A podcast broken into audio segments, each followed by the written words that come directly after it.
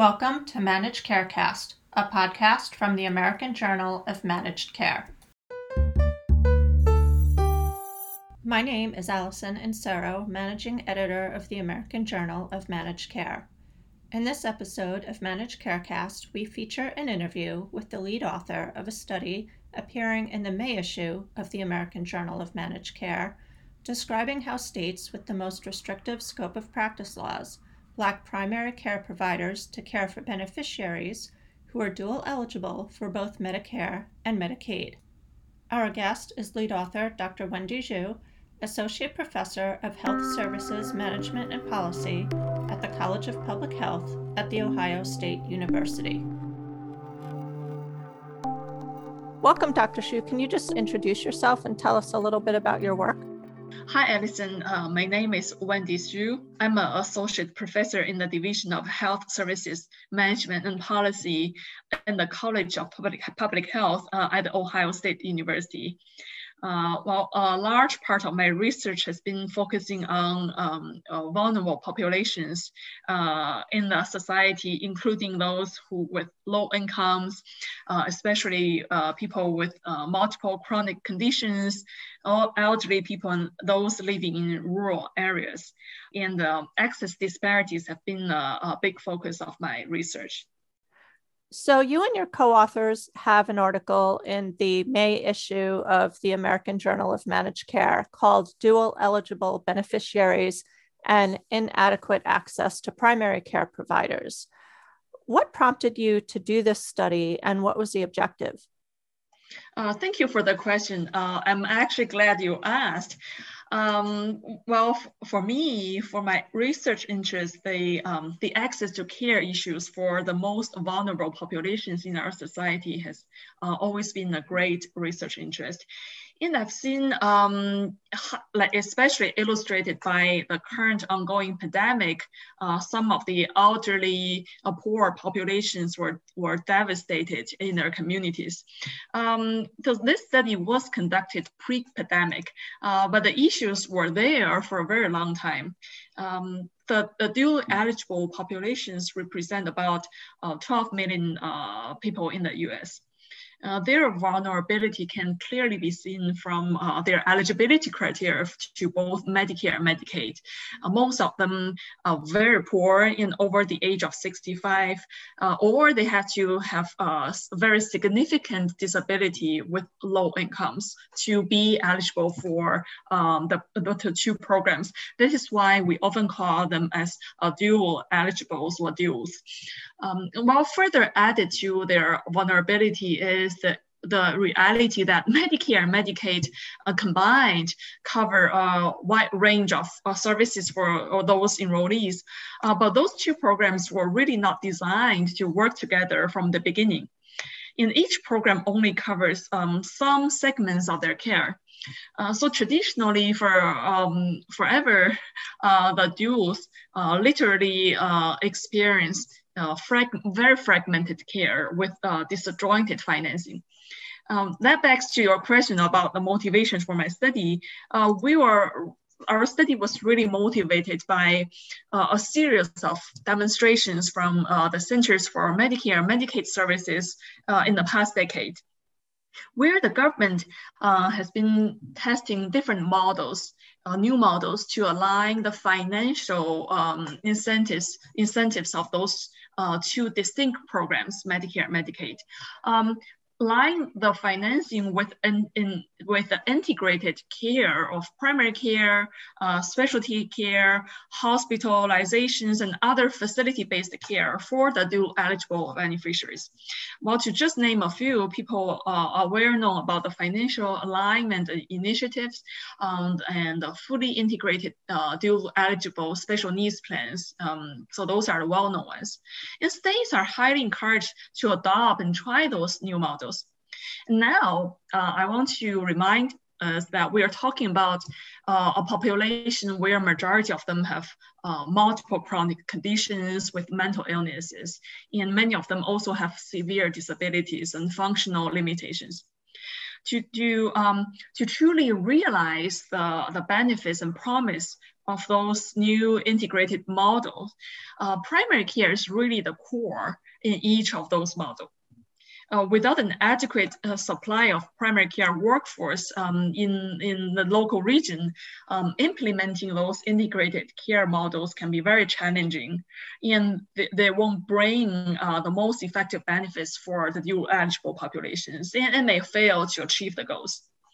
Uh, however, there's no imp real empirical evidence to tell this uh, whether primary care workforce supply are um, where the, the uh, most needed by those vulnerable, newly eligible uh, populations. So that motivated us to um, investigate whether the those duals are um, where those where they are concentrated in different parts of the country, and whether uh, they are uh, geographically uh, co-located with primary care clinicians. In a variety of clinicians uh, typically uh, the society and researchers and a lot of policy discussions focus on primary care physicians for good reasons. But there are other uh, important types of primary care clinicians, especially nurse practitioners and, and uh, phys physician assistants who deliver uh, comparable quality of care for those vulnerable populations in Medicare and Medicaid. Um, so that's why our study also includes the nurse practitioners and the physician assistants. And what did your findings tell you about um, the access that people who are dual eligible have to primary care? Um, in our study, we researched um, basically each can each county in, in the U.S. and, and there are over 3,000 of them. Uh, we we have some very interesting findings uh, for counties where um, there were the highest proportion of uh, duals among um, their county residents. Uh, we define them as uh, like the high density counties. So in those high density counties with concentrations of dual eligible beneficiaries, we found uh, about a third of them also uh, are regions where you have a real shortage of primary care physicians.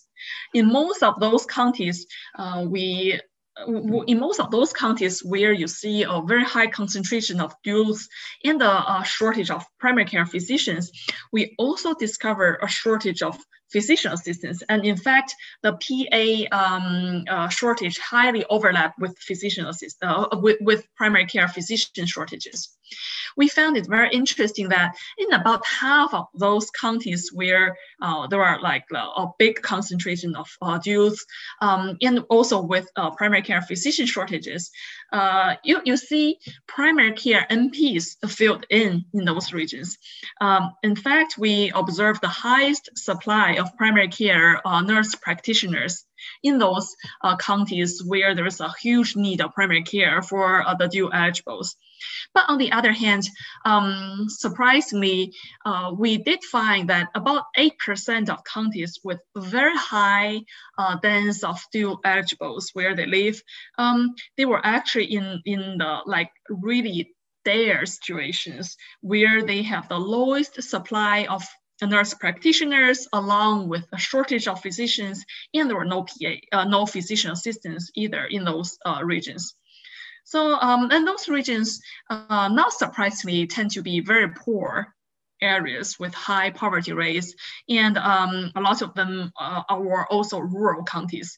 And they, they are actually mostly located in the southeastern states, including Texas, Louisiana, Alabama, Georgia, and South Carolina. That is where those, uh, we say, uh, primary care uh, deserts locate.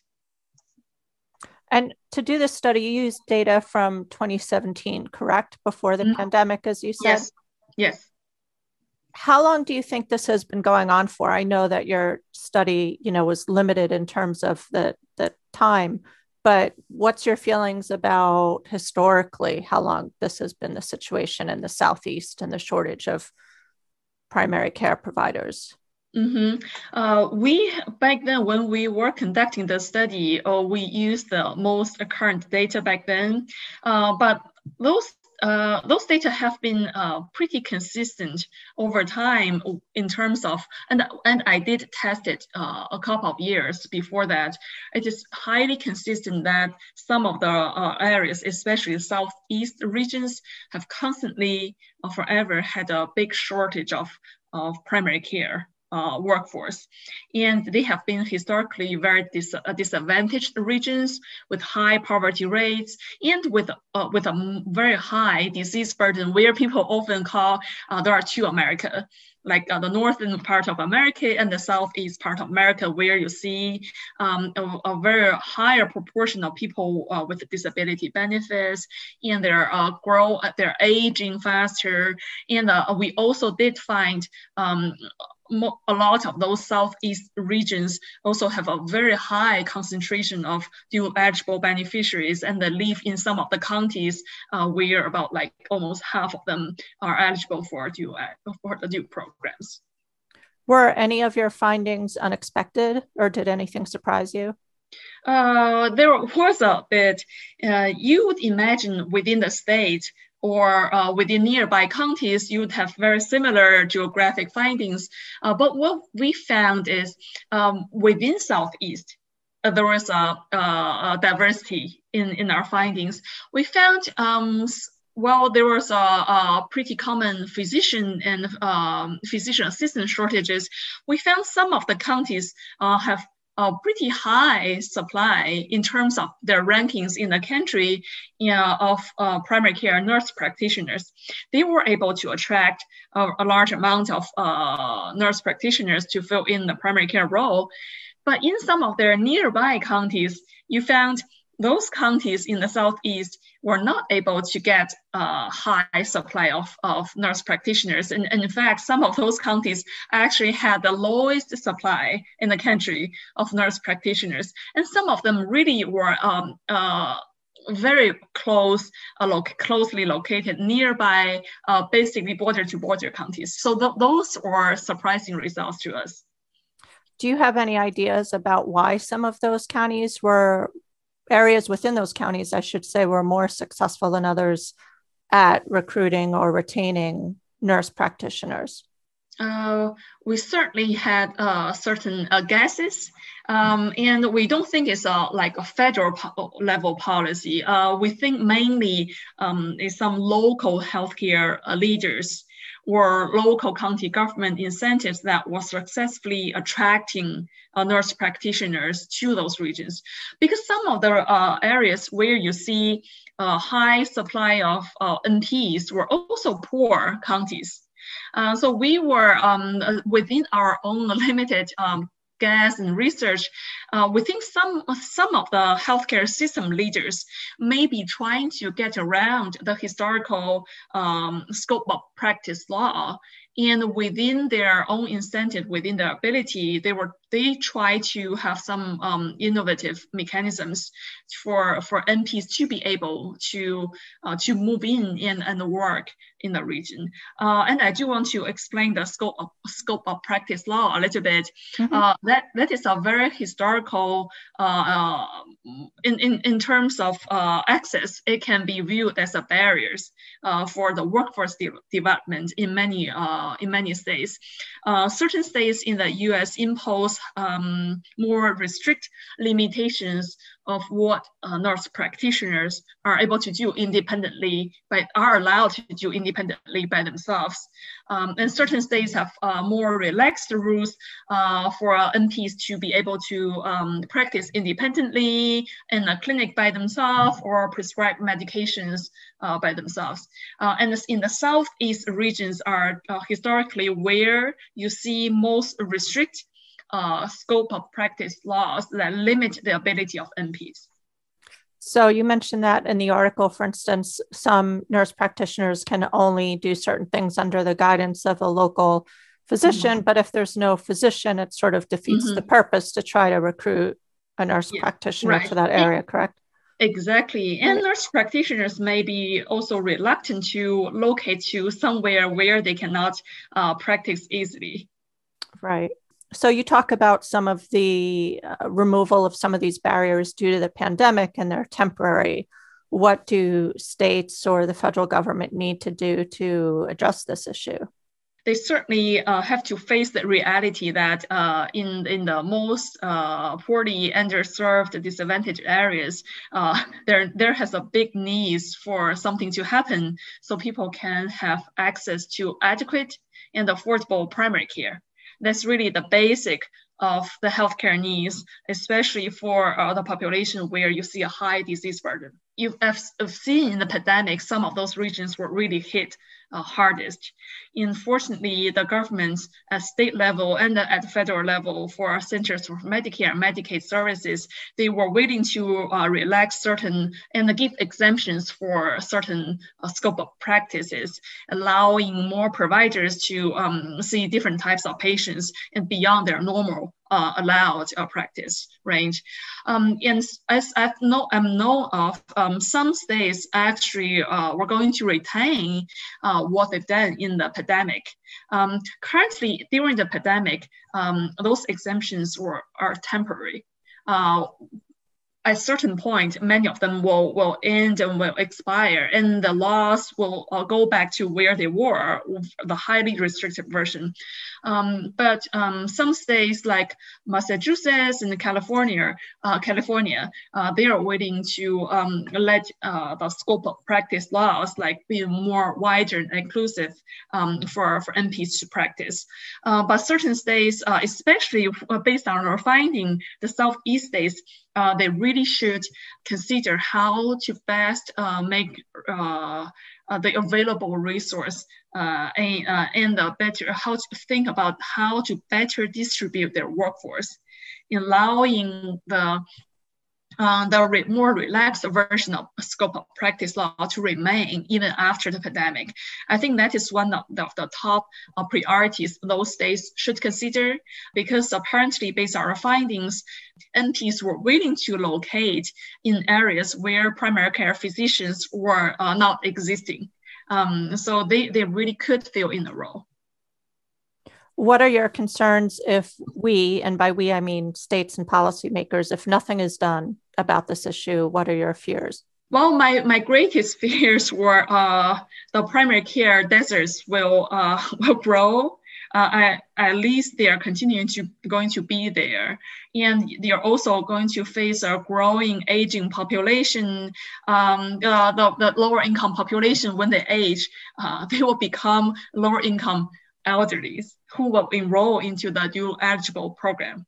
So you certainly will have a higher and higher demand uh, with the reality of aging US population. But on the other hand, you do not have the enough workforce to um, fill in the needs.